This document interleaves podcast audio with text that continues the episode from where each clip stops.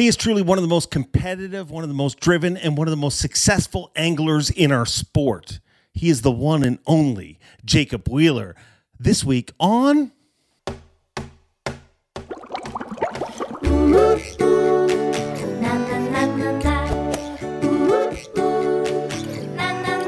I'm Bob Cobb from the Bassmaster. Welcome to Mercer. Happy Wednesday. Welcome back to Mercer. Moment of total honesty. How we do these things is I record the interview with the angler and then I do this opening and this close afterwards. So, right now, I am a sweaty mess because uh, I screwed up my back and I've been having back spasms the whole way through the interview, but it's a good one. So, you want to stick around. Happy Wednesday. Not just Wednesday, it is National Whiskey Sour Day, National Kiss and Makeup Day, National Secondhand Wardrobe Day, and National Banana Split Day. It is also the day that we do this podcast on. And without further ado, let's bring in our guest because our guest this week is arguably the biggest angler on the planet right now, both on and off the water, whether it be promotions, whether it be winning tournaments, you name it. He's got it all together. And he's a guy that many people might not have expected to be on this show. But that's what you need to expect with this show to expect the unexpected. And this dude, you can always expect him to deliver. I, I mean, I can't talk. I'm in too much pain right now. So let's bring in our guest, Jacob Wheeler. Jacob Wheeler, I started to regale you with accolades and tell you congratulations because that's the cool thing about this deal for me is it allows me to catch up with guys that that I that we should all be in touch with each other more, but life is busy. But uh, man, since I last saw you, stuff's worked out uh, fairly well, I would imagine. it, has been a lot of fun. You know, obviously, uh, getting to run around the country and, and, fish for a living is is been always my dream. And um, to be able to go out here and run around and, and compete against some of these guys, and I mean, I can't I can't ask for anything better. And obviously, winning a few tournaments in between is is always is always uh, you know icing on on the, on the cake.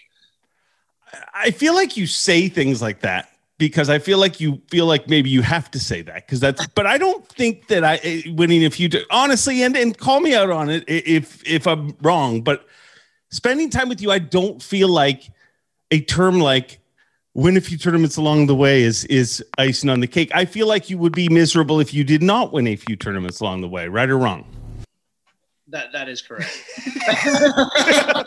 yeah, that that is. I mean, obviously, you know, you you get into like a rhythm, and you you know, I think the biggest thing is is you don't take that for granted. So obviously, you don't want to sit there and be like, man, you know, I've really, I've really kicked butt, you know, obviously, but I mean, I'm, I'm very grateful at the same point in time because I know, you know, you're only as good as your last event, and the next one comes up, you know, you could be down there in, last place. And that, that's the nature of the beast in the sport. So uh, I've always, some wise man told me never get too high when things are going great and never get too low when things aren't going your way. And so I try to sort of stay in the middle no matter what.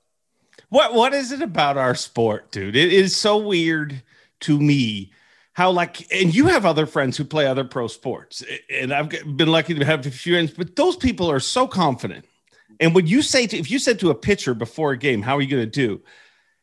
He'd be like, I'm going, it's a no hitter today. They're not going to be able to touch my stuff.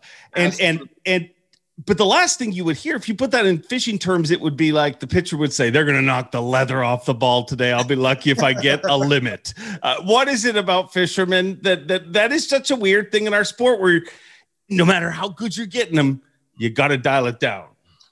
Well, I think obviously we can't control the variables. You know, obviously with with you know you can have weather, um, you know, not having a good practice. You can put all the time and effort into. I, I've looked at events that I've put all this time and effort into preparing for an event, and I I had to learn. You know, you had to learn. You have to learn how to practice, but then you also have to learn how to pre-practice. Yeah. Then you get locked into what you did in pre-practice, which was a month prior to, and so I, I know how things can go in this sport. And so, it, you know, it's a little bit different. Like if you're a LeBron James and you're like, listen, I got one dude between me and the name basket, I'm going to score. Um, because you can control most of those variables, but not, I mean, to an extent, we're fishing, you're, you're fishing for live animals, you know, to an extent that they change every day, the conditions change. um, you're you're you're you're you're dependent on Mother Nature to go your way, or hoping the fish bite. Um, and and a lot of times we don't know how events going to unfold. Is there going to be five boats there? Is there going to be nobody that found your fish?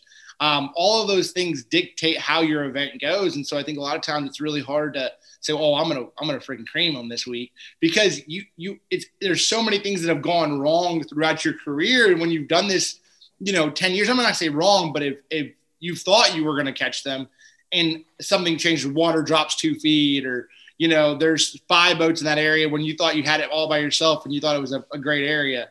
Um, and that's why I think that fishermen are more apt as you go along and you get a couple of them boat whoopings, you realize, yeah, better just ease off of it a little bit.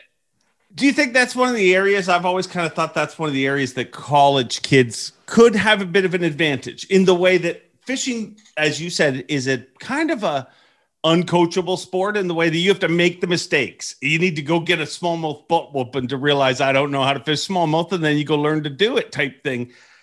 In college, they're they, they're looking at it more like a sport. Do you think that next evolution of the anglers? Because when I look at you, I say you're the next evolution of the dominant anglers that were before you.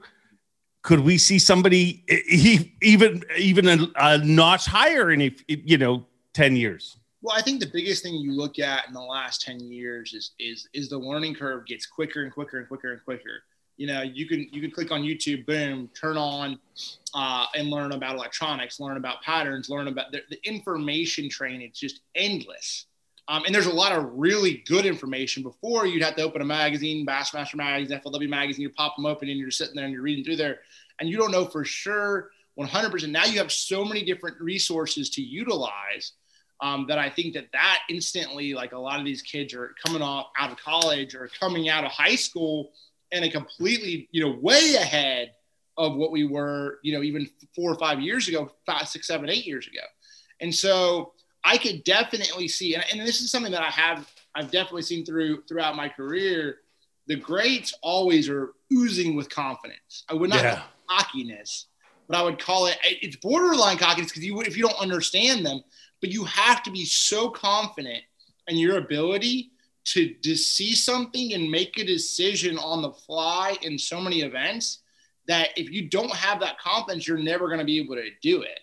Um, and that's something that I've always, I've definitely can, you know, if I put my finger on one thing, confidence is something that you cannot, uh, you cannot teach by any means. It's definitely something that you have to earn almost during a successful tournament, you you talked about how quick you have to make decisions and believe in yourself. But during a successful tournament, what percentage of your decisions are made through game planning and what percentage are made through instinct? I need to go do this now. I would say on an average year, 25% of my my decisions that I, I make are from a game plan. I would say 75% is instinct just like like even the St. Lawrence River, the first day of that tournament, you know, I had found a few fish on bed. I found a few fish cruising on some sand spots, and something just clicked, and I'm like, okay, I gotta, I, I, I know what's going on now. I didn't know what was going on, but now I do. Okay, let me go with this. And I found three quarters of the fish that I caught that day. I had no, I, you know, I, I didn't know, I never knew they were there. I just found them brand new, uh, you know, new places. So that was something that you, it's, but that's really hard to do in a tournament. Yeah. You know, it, it, I think it, I think it's easier for me now knowing the weights because I know where I'm at. So I can sort of play that. Where like bass track, you don't know your weights. Yeah. Tracker, you do. For me, when I know the weights, I'm able to adjust my game plan accordingly. All right, man, I'm, I'm getting down here low. I got to, but so I think there's more adjustments that I make now, sort of kind of. Because it's like you're not on the edge, you're not anticipating it to be a 20 pound day. And it's like, well, well, actually, it's a pretty tough day. I could probably, I can go practice a little bit. Does success make that instinct easier for you? You know, meaning it, it, if you when you first started your career, I mean, it's pretty tough to follow your gut when you're like, well, these guys that I've read about all these years are not doing that. Well, I think the, the biggest thing that changes as you grow and mature throughout the sport, I think the biggest thing that changes is the fact that you and when you when I first started my career, my number one goal, I put five thousand dollar entry fee in. I want to make a ten thousand dollar check. That was my goal. Whether I, I, my mind wasn't even set to winning. It wasn't even thinking about, oh, I need to be on this winning pattern. Is this pattern going to work out? Is it not? It was simply, man, I need to catch, I think it's going to take 10 pounds a day. I need to catch 10 pounds a day. And after I caught that 10 or 11, 12 pounds, I would sort of like, oh, man. Pressure's we, off. We did it, man. Yeah. You know, and, um, and I think that there was sort of, that was sort of just my mentality. And, and the same point in time, was like, at that point in time, that was a lot of money I had out there. I didn't have everything paid for. I was trying to just go out there and compete. And so you're worried about, you know, paying for your house payment and take care of little things. And, and, and you just, I mean, that's how you have to think. And then after a certain amount of time, you go from, okay, well, hey, yeah, that's, that's great. Let's work on top 20s. Like, yeah, checks are great. Yeah, you're to have some bad tournaments. You're to finish, you know, in the back of the field, but let's work towards more towards mindset top 20s. Then all of a sudden you start making a few top 10s and it's top 10s. And, you know, you're like, well, we need to freaking make top 10s every time. All of a sudden that, and then you're like, well, then we need, we can win quite a bit. So it, it changes, you know, and I think that's why you don't see that's some, that mentality doesn't happen just be, just naturally. I feel like it's a progression yeah. throughout your career that you have to get there. Um, and the stepping stones you have to sort of get past before you can get to that, to that mindset how much of your success is, is i'm going to put in three different categories. Success being eh, and i'm just talking on the water eh, business fishing business basically. As how much of that success is mental? How much of that success is knowledge meaning you know yeah. putting in your homework? And how much of that is just physical ability? Ooh, that's a good question. Um and do you say do you use that when you when you're stalling for time? Do you say yeah, that's a good question? Is that one of the things you do when you're stalling for time? A little bit more. Give me like ten more seconds. Like I'm doing it now. I'm doing it for you right now. See, I'm giving it to you. Now. You're just giving more time. I'm trying to process. I'm not a big multitasker, so I'm trying to think this up, and it's not, you know. Um, no, so I, I, I think you know, mental side. I truly feel like the mental side of the sport is is the most complex because mm-hmm. it's something that's very hard to it, it's super hard to teach techniques everybody at this point in time for the most part on tour knows a lot of the same things and it's pretty most everybody can skip a bait yeah. decent around a dock and up underneath a bush and stuff um, i will say obviously there's guys that are better than others at that and that's their you know that's that is the ultimate deal for them that's their their comfort zone so I would say on the on the mental side, I would say 50%. I would say it was 50% for sure. Cause it, cause it's hard when you lose. It's at least half of it. It's, it, it, half. It's at least half, if not more, but I would say half. And probably the hardest half to get, I would imagine. Uh, you, you know, you can, you can get all the knowledge. You can spend knowledge. time and be good at everything, but to crack that mental code, there's some anglers that go their entire career and never do there's no doubt. There's anglers that I feel like I look at in our sport that are so talented, but they can never get over that mental hump of getting in position. And, and, and that's something, like I said, you know, it, it's something you just have to learn as you go. And, and some people never do. And it's something that's, it's, it's such a frustrating sport because it's such, it's such a sport of up and downs. And that's the thing is what makes it so like, you're like, oh my gosh, you lose a five pounder and you're like, gosh, your next cast you hook one and you're like, oh, please don't come off. I, I can remember a, a, a, tournament this season. And as much as I fish and everything else, I was down at Harris Chain fishing in the, you know, fishing the BPT and dude, I lost them and I could not keep them hooked up. I, for whatever reason, for two full days, first day, I think I lost 80% of my bites. And it was like, not like it was like a crankbait bite or jerk bait bite. It was like, all right, vibrating jig, flipping, you know, frog. Like you, it just was a day. It was a train wreck. Yeah. But it was a mental. It was it was completely mental. It was I was putting myself, and I went back and watched the footage, and I was like, I want to see what this is. I want to see what I.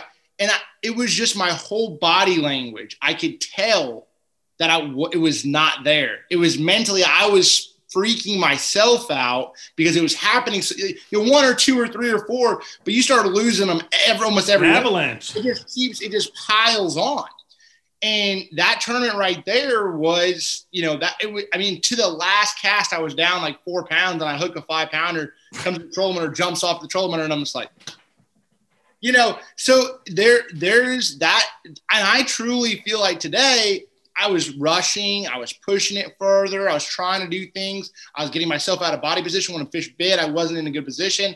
Like all of that is that mental side because you're trying to overcompensate and I think that's something that doesn't get talked about enough. So anyway, going to more of the knowledge side, I would say that is, I, I mean, there is a lot to that. I would say 30%, 35%. So only 20%, it's 20, 15 to 20% physical. I would say 20% physical because I think you, yeah, I would say 20% physical because I don't know the issue that I, I'm trying to, I, I look back you look at some anglers like a Mark Davis that's still fishing, and competing, or a Rick Clunn. Amazing. It's insane. Okay. I think that those guys, their knowledge trumps. Obviously, they can't continue to do it physically, but their knowledge. But I will say it's tough because I feel like when you look at the, the best anglers or the anglers at their peak of their career, their physical aspect, their mental side, and their knowledge all comes together about that mid 30s. Yeah. So it's tough and that seems to be the sweet spot in our sport, at least the last group of legends that came through, your VanDams and everybody else, Skeet Reese's. That seems now I'm not saying it won't trend, you know, it won't trend younger, but that seems to be the perfect, perfect spot. So you're still five years away from your peak. I, I mean, I don't. I, maybe I'm peaking early. I don't. I already. I might already peaked. I don't know. Let me tell you about peaking. Uh, we talked about physical, and I just got to come out with it. I screwed up my back really bad, and I'm having back spasms the whole time. So if you wonder why I'm like slithering around in my seat, oh. so I'm just telling you this because I'm probably going to stand up and stuff. I don't want to throw you off, but uh, yeah, no, I just didn't want to not do our interview. So. Um, you know, I'm sorry to hear that. That's, uh, that's no joke. Yeah, no, it sucks. Is not fun. Yeah, it sucks. It sucks. 30's a great year. 30's 30's a great age, dude. Breathe it in. I mean, so I'm like, you, you got what? You got you you got little kid. You know, so they're easy to control. Things are good when you're 30. I mean, yeah. uh, and things have been very good for you. But one of the things that blows me away is how have you won half the tournaments, and you're still not leading angler of the year? Man, um, man, what a what a what a crazy! It's just a testament for you know the guys I'm fishing against. Obviously, I, I have had a great, phenomenal year. I had one slip up. We talked about a little bit at Harris Chain and the mental side of that, and and it came to the point where I just ultimately had to make a decision. You know, I I was trying to obviously put myself in position to to you know, win angler of the year. It's every year you're trying to win angler of the year, but you know, I mean, look, you, you have you can't slip up and uh, I've had a phenomenal season. Obviously, you know, winning half the tournaments is something that's nuts, but you got to put yourself in a position. And, and uh, we got we're 12 points back right now, and Otter's just he's just been a machine. He's won two tournaments. He got third at the last one every time. Uh, you know, I feel like I'm performing. He's right there, or you know, vice versa. And that just, I mean, he'll never stop. He just never quits. So he's won two. You've won three. There's there's been six. Kevin won the other one. Kevin won. so, Kevin won the other one. Are you not concerned that there might be like they might just vote you two off the island? they may have tribal council, dude. That's a, a, little bit too much winning. Otter, Otter and I looked at each other like with the championship round at Champlain. I said, "You know, we got to win this one, right?" And he, I winked. I said, "I said I'm, I'm, gonna try. I'm gonna try a little harder than you, though. I just wink. You know, we just play around all the time. We're good buddies, and we always give each other crap. And uh, yeah, it was. But it, you know, like I said, it, it's it's great. I mean, if that happened three four years in a row, I think there, there was a pretty, pretty good chance they're going to vote us off the island. But one year, you know, there's a little bit of luck involved. Hopefully, uh, hopefully we can keep the, that train rolling though, because I mean, it's it's been a phenomenal year. Incredible, uh, incredible year, and not just on the water, off the water. I mean, everything going on in your life, which just makes it even more impressive, really. If you look statistically when people start getting settled down and moving houses and having babies and stuff like that, generally, if you watch the chart of anglers, they go down for a few years and then it kind of spikes them back up because it's almost like, I got to pay for all this, but they take a pause. So if this is your pause and you've won 50% of the tournaments, you're, I mean, it's ridiculous. Yeah, it's it's it's it's hard to comprehend. I, and you know, when you're in the moment, I'll tell you what. When you're in the moment, you just don't, you can't, can't really like appreciate that. You know what I'm saying? It's like something that it's hard to because you're just thinking about the next one. When I get done with an event, I you want to take the time to appreciate that event, but I don't feel like that happens until like you know the off season. In looking back, you know, yeah, you're still in the battle of all right. Hey, listen, we got to keep going. All right, what's the next one? What what are we thinking? How's this going to play out? What's you know, you get into the where you're you're constantly you know prepping for the next event. So I think that, I mean, it's it's it's awesome. But I mean, you know, I I, I always train myself. I, I I look at guys and that have done such a great job and and are some of the legends of the sport and the biggest thing is you just can't get complacent. And so when you get complacent, you're like, oh, three, man. Well, I won one tournament. I'm good this year. You know, it's sort of like going back to where I yeah. was, hey, getting a check. Well, I got a check. I'm good. Or I won a tournament. I'm good. And you never can stop. Yeah, I have a theory and I've just come up with it, but I feel like when I talk to really successful I mean, just in the last year, not just like right in the last minute here. Um, when I, and when I talk to really successful people, they kind of look at me and they're like, "Well, duh." But but I think one of the worst things we're told growing up is happily ever after. Once you're going to do something, you're going to have this moment, and life's going to be happily ever after. And the truth of it is it's only as good as it you know the moment you stop working the mo- that that's when the happily ever after ends so i mean if you want it to be happily ever after just always keep the hammer down is that how you live life i mean i think there's a combination of it all because you look at excuse me i feel like you you look at um you know you know there's so many different parts of, of life you know yeah trophies and money are, are awesome but there's obviously family and, and spending time um, and as my family grows, that will be as more and more and more important to me as it is, and it has in the last few years.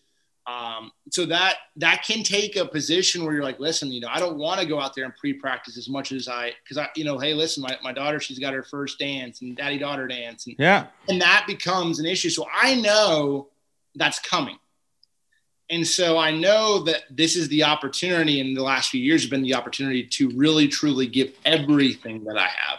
Now, I also feel like once you get to a certain point and you understand fisheries a little bit better or understand smallmouth, largemouth, spotted bass and how they position, it's easier to make decisions. Yeah. You know, and, make, and, and break down bodies of water when that ultimately I'm, I'm still down. listening to I hear you, trust me. I know it's like you're like over here like I, I, I, already got you. So that that's sort of like I feel like that as you go on, you're gonna I'm gonna be wanting to stay home a little bit longer.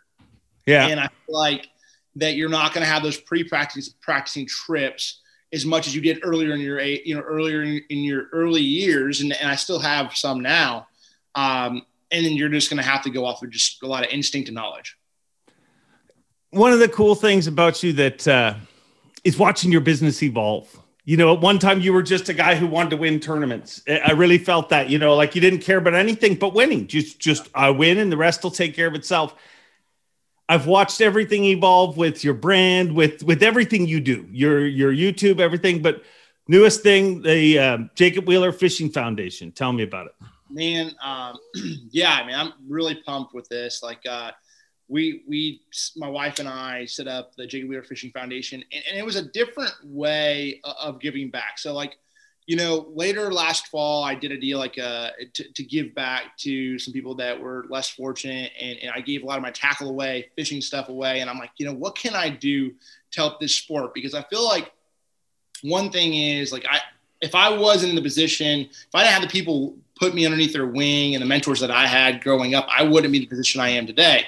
Yeah. I didn't have a bass boat growing up. I didn't, you know, people allowed me to borrow boats and certain things like that. So I was like, all right, what can I do to help this sport out and help these younger anglers that are ultimately wanting to be professional anglers and, and, and get to that next level of the sport?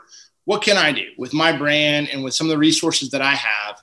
Um, so we started the Jacob Wheeler Foundation, and, and there's divi- there's going to be divisions of it. I'm sure it'll grow as it goes on. But this fall, we have you know a big college event. And and and the whole it's the it's the bash that it's it's the college bass shootout. And it's for we're gonna have a streaming on youtube uh, the week after it. There's $10000 first place first place prize.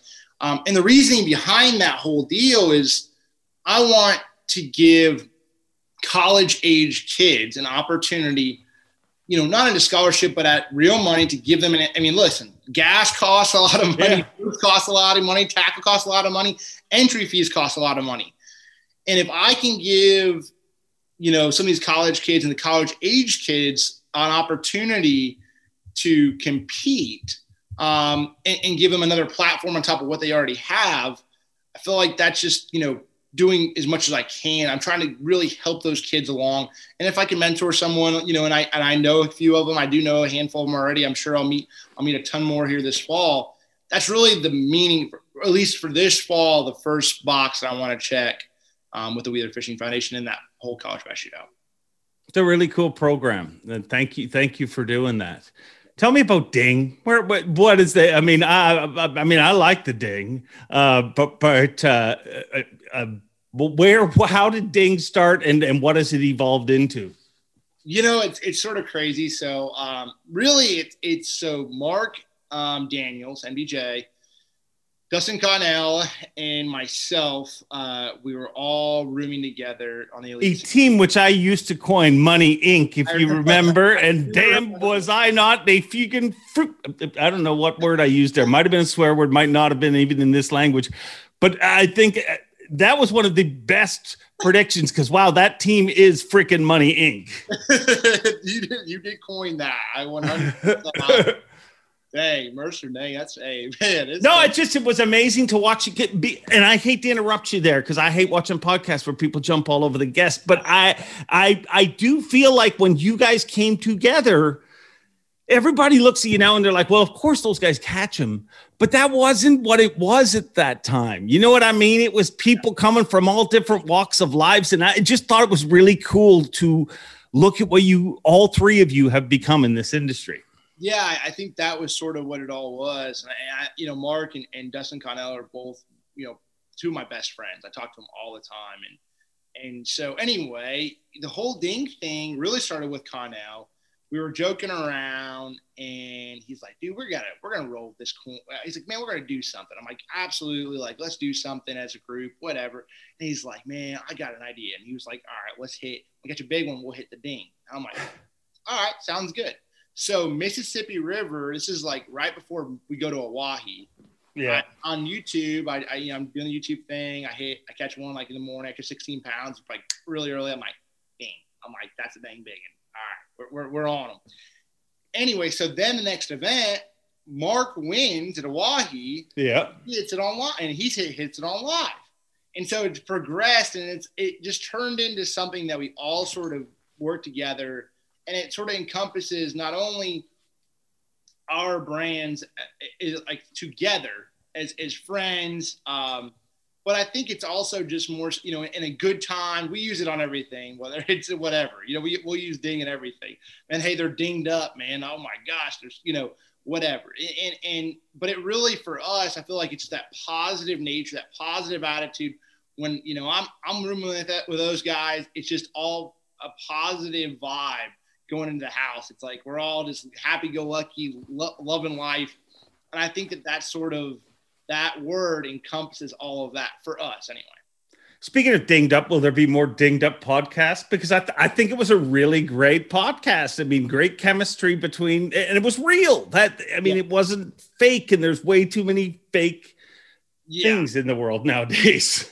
I think the plan is definitely to do it. Obviously, uh, you know, we had myself, MDJ, Dustin Connell, and Adrian DeVito on on that um, up on St. Lawrence River, and, and it was you know that was the last time we were all together um, since the last you know event. So I think um, this next event, the plan is to do one every single excuse me every single event, and it's something that's so much fun because obviously you know the, we're all buddies and we're all friends. Chemistry, like you said, it just we all feed off of each other and it's just a lot of fun. So I, I the plan is to definitely do some more of that. And, and, but it's, um, I don't know. We'll just sort of see what the thing. We'll sort of see. We got a pretty big tournament coming up at St. Clair, so we're gonna try to push everything in. I don't know. I don't know if those guys are fishing. We'll figure it all out though. Definitely, plan is to have some more though. All right. It, it um in your empire, Ding Inc., whatever you want to call it, um, where where does everything? I mean, you've got tournaments. I would assume at this point in your career, they're the top of the castle. That's the most important thing. As far as you know, you know, building this business. I mean, you win if you stop winning, Ding is nowhere near. Look at Conor McGregor, dude. Everything he used to say was so cool, like it would just come out of his mouth, and you'd be like, "I want that." Yeah, who the F's that guy? Oh, he, it wasn't even that funny. It was just because he was winning. It was funny. But when you stop winning, Ding ding sounds like dong all of a sudden. Um, so you, so obviously you got to win, but where does everything else sit with you? You know, uh, an incredible YouTube channel and all the this. So where where do you rate all that? How important is all of those pieces of the puzzle to you? You know, I, um, I you know, obviously, family is very important to me. You know, first and foremost. You know, with my little one, Olivia, I have another one on the way here in October. So congratulations. Thank you. How'd that happen? I, I still so I, you know that's that's starting to take a lot you know when i'm home to separate it. But obviously competing i, I hate losing. I, and, and a lot of people say it's cliche you hate losing more than, than you love winning but I, I truly hate it. Like i can't stand it. I try to prepare prepare myself but i also feel like so that is definitely a very major part of what I do. And I try to, and you'll see it on my on the YouTube side of things. I try to bring people along on on these tournaments, but my main goal, like a lot of times, I'll just like let the cameras run and something turns off, and I'm sitting there reeling them in. I, my job is to win the tournament. Like, yeah, I'm trying to bring people along for the ride, but I'm like constantly in you know in battle, like trying to compete, and, and so sometimes it can be hard I enjoy the YouTube side of it more when I can actually interact a little bit more and interact with the camera and have fun. Yeah. Uh, there's not that pressure. I want to show the, the competitive side of, of it and what I do for my job, but that sometimes can be tough because you can't, you're not always like, hey, what's up, guys? We're over here. To... It's like, listen, dude, I'm freaking out here trying to reel bass. we got we got work to do, you know. So that's it's a mindset thing there. Um, and obviously that's sort of something you is trying to juggle it all. I mean, content is king and constantly be trying to come up with ideas. I'm fortunate to have Brody constantly working on stuff and, and, and, and having stuff to edit. Um, and, and, that's a really big part of it all. I mean, but it, there's just so many different little divisions. And then obviously, um, you know, giving back and, and, having a little time to do that as well. So, yeah. I, I mean, obviously winning tournaments is great. I don't think I'd be I, would be unhappy as far as I'm not unhappy. I would be a little pissed off myself if I wasn't competing at a high level, um, and I would try to work harder. But it, it's not all it's not all about trophies and, and money by no means. I'm going to give you a little trophy right now, and I don't even know if you know this is exists or this even happened. But when I read it, I was like, "Whoa!" And I actually called the guy out on it because it was in it was in Jay Kumar's Bass Blaster, and he had interviewed Kevin after Kevin beat you in that event, and and they and he asked Kevin, he said, "Did you trash talk Jacob Wheeler in the morning?" And Kevin's response, and this blew me away as one of Kevin's best friends, "You don't want to poke the bear," and I called. I mean, number one, what does it feel like to hear that Kevin Van Dam referred to you as the bear? And number two, did you know that existed? No, I, I number one, I that's that's insane. I didn't, I, I'd never, um, you know, Kevin is obviously the go to bass fishing. He's done an unbelievable job in this sport, not only on the water but off the water, and I always will look up to him. Um, and, and he's just, he's just, you know, he's he's in a he's in a league of his own, and he's done a phenomenal job with this sport and putting it in another, you know, bringing it to another level. So uh, first and foremost, hats off to Kevin because that's like you know the man. Now, I, I did not know that was out there. I, I sort of that is very humbling. I, I, I Kevin and I, you know, we'll talk uh, every once in a while, and I and I talk in passing and stuff. But I, I, as much as he gives it to me, I give it right back a lot of times, and you know, it's fun because I have that respect for him so much. But I'm also a competitor, and it's point now. I'm like, you know, you check you check each other yeah. I don't know, buddy. I don't know. Like, you come to Michigan, we'll see what happens, you know, or something like that. and and so there's that respect, but there's also the fact that when you're getting on the water and you're competing, there's nobody out there that you need to believe in your mind that you can't beat. You better believe you're the best out there every day, or you're going to put yourself in a tough position to, to compete against that group every single day and, and do well.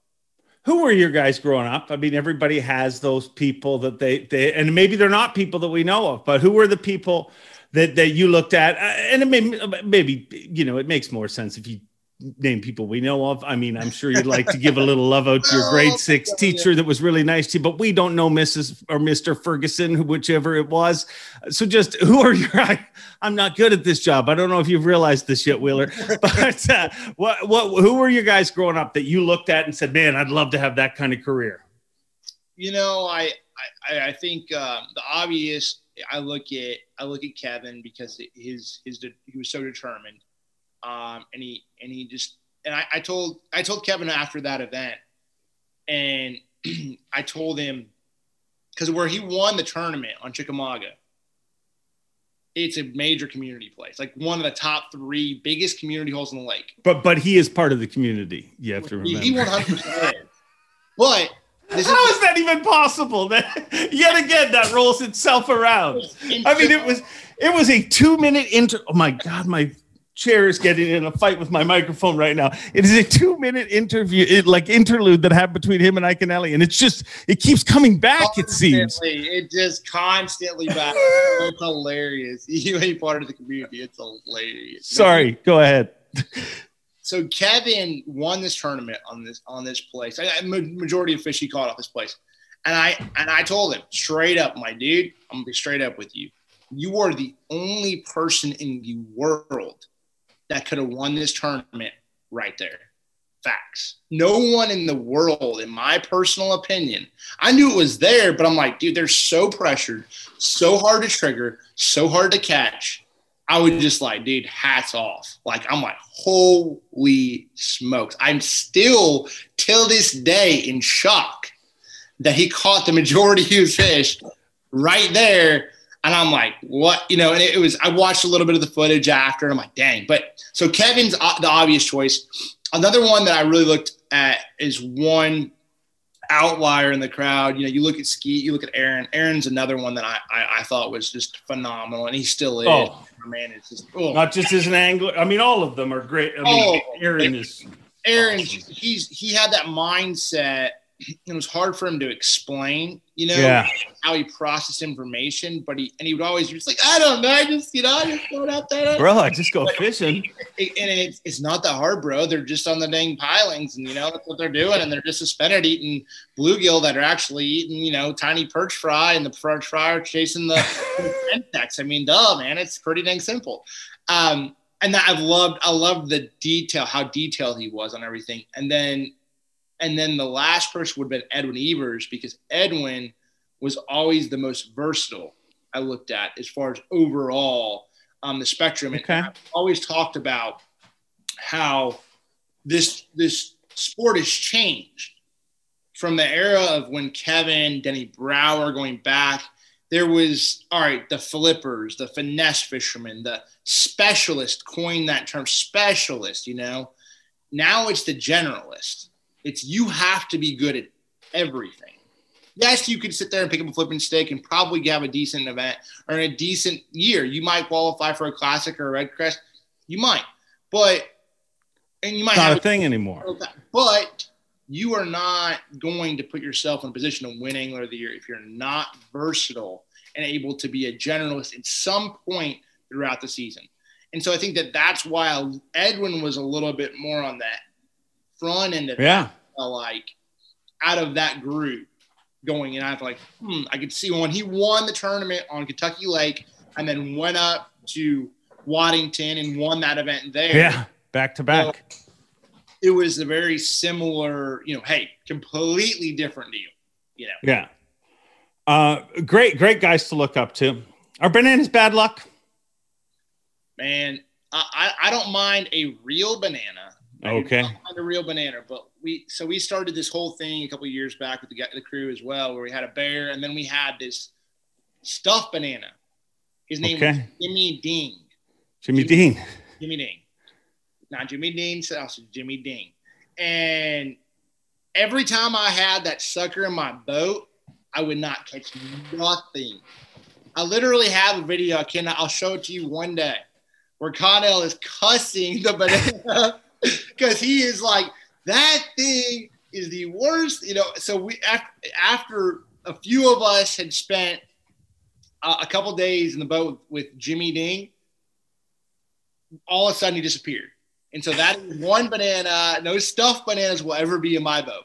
but, but, real bananas are okay. Real bananas, I don't. I don't have a problem. I'll eat a banana. Mark is definitely do not bring a banana in the boat. But I'm like, I don't really care. Stuffed banana, I'm not. I'm not about that life. All right. Okay, I got to ask you a few questions that. Um, I mean, if you don't want to answer them, it's at a point in the interview that you could just hang up on me, and, and it'll make a great ending either way. I mean, every single person watching this is going to want me to ask you this question: okay. How many of those red trophies you got to win until uh, uh, uh, to to stifle the urge to win a Bassmaster Classic, or is that gone? Um, you know, for me, and it's just truthfully my my my thing. I I love competing against what I feel like is is toughest for me to compete against the toughest group of anglers, fishing against the Justin Lucases, fishing against the Jordan Lees. So that's for me. That's that's where I see my value at. Just being straight up. Yeah. That's where I like I I don't care if it's freaking whatever it is. I, I want to fish against the best. So um and, and I feel like I am. And that's why, you know, for me it that's always where I'll be at. You know, when I started FLW, um the best, you know, transition to the elites and that full group and it was toughest. I went there because that's where I wanted to fish against the top level in the sport, the top premier anglers um, in the largest group of talent. And that's just the same today. That's how, that's how I sort of make my decisions is because I feel like if not saying that there's not a substantial amount of talent in the league because I truly believe there is. Um, and, I, and I feel like it's getting better every single year. I just, for me, it's not about a title. It's about competing against the best group of anglers out there. And that's, that's where I feel I am. I think that was a very, very good answer. You know why? Because no matter what happens in your future, you can always be like, well, the best group is over here now. It turns out the best group is actually bowlers, and I'm a professional bowler. Now you do whatever you want with it. um, and dude, I did not ask you that question to put you on the spot. I asked you that question so people won't yell at me in the comments and say you never asked him about the big question that we all want to know about. Um, and, and I do in my heart believe that you will compete for a Bassmaster Classic, and I believe you will win a Bassmaster Classic in the future. I and I don't. I'm not saying it's going to be next year, two years. I I just think, yeah, man, look what's changed in the last three years. You're telling me that everything's just going to stay the same for the next twenty. Um, and, and, I know the competitive part of you. Um, I think you'll always be be fighting it out for it. But one of the other things that I have to touch on because me and you share something and and we're both big friggin' Pat McAfee fans. Yeah. I mean, I'm a huge McAfee fan. I actually a little bit of hate him because now he works for WWE. He's like literally outside of working for Bass. I mean, that'd be where I'd like to be. So he's literally d- living out my dreams. But that son of a bitch doesn't like bass fishing. How do we? Uh, can we set up know, some kind man. of trash talking situation? Take him out fishing and beat his ass.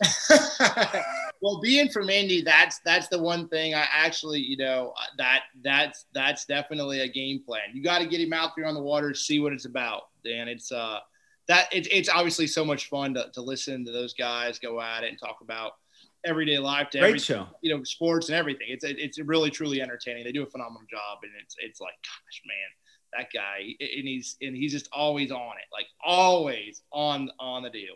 So if I can set it up to get him in the boat with you, will, will you will you take him out? Let's do it. Let's do it. I will sit on the back deck and commentate the whole time. It'll be wonderful. We can be the Pat McAfee show fishing consultants. I mean, one that speaks and the other that delivers. That's good, man. That that that is. Uh, I'm I'm in. You count. You can count me in on that one. Wheeler, you always deliver, and I appreciate you uh, doing this show here tonight. And uh, all I ask you is, uh, Will you, will you come back on again when I'm not back spasming? Because I think I can do better. Where you can just calm down and just. I, I, I feel I feel for you, buddy. I, I have had one. I've, I've not had many back issues, but I've had it one time, and I do not want anything to do with that at all. It's a mess. It is a mess right now. I'm sweating. I, I the only thing I feel bad for is my liquor cabinet because I'm heading to that right now. Jacob Wheeler, you are awesome. Thank you. Guys, I appreciate. I think appreciate you, Dave. We'll uh, we'll catch you at the next one, man. Uh, reel on a few of them them brown ones for me. Done deal. Done deal. Thank you very much. See you, buddy. Well, once again, we proved that um, through thick or thin, no matter what, uh, through pain, through rain, uh, you name it, we'll get you a podcast on Wednesday. We will put some hump back in your hump day, but I'm going to keep this short and sweet. Thank you, Jacob Wheeler. Thank you guys for listening. Give us a like, subscribe, comment, all that stuff. I got to go. I got an appointment with the captain. Honey, pour me a drink. Oh. Thanks for watching. Please like, comment, and subscribe because Bob Cobb of the Bassmasters told you to. You hear?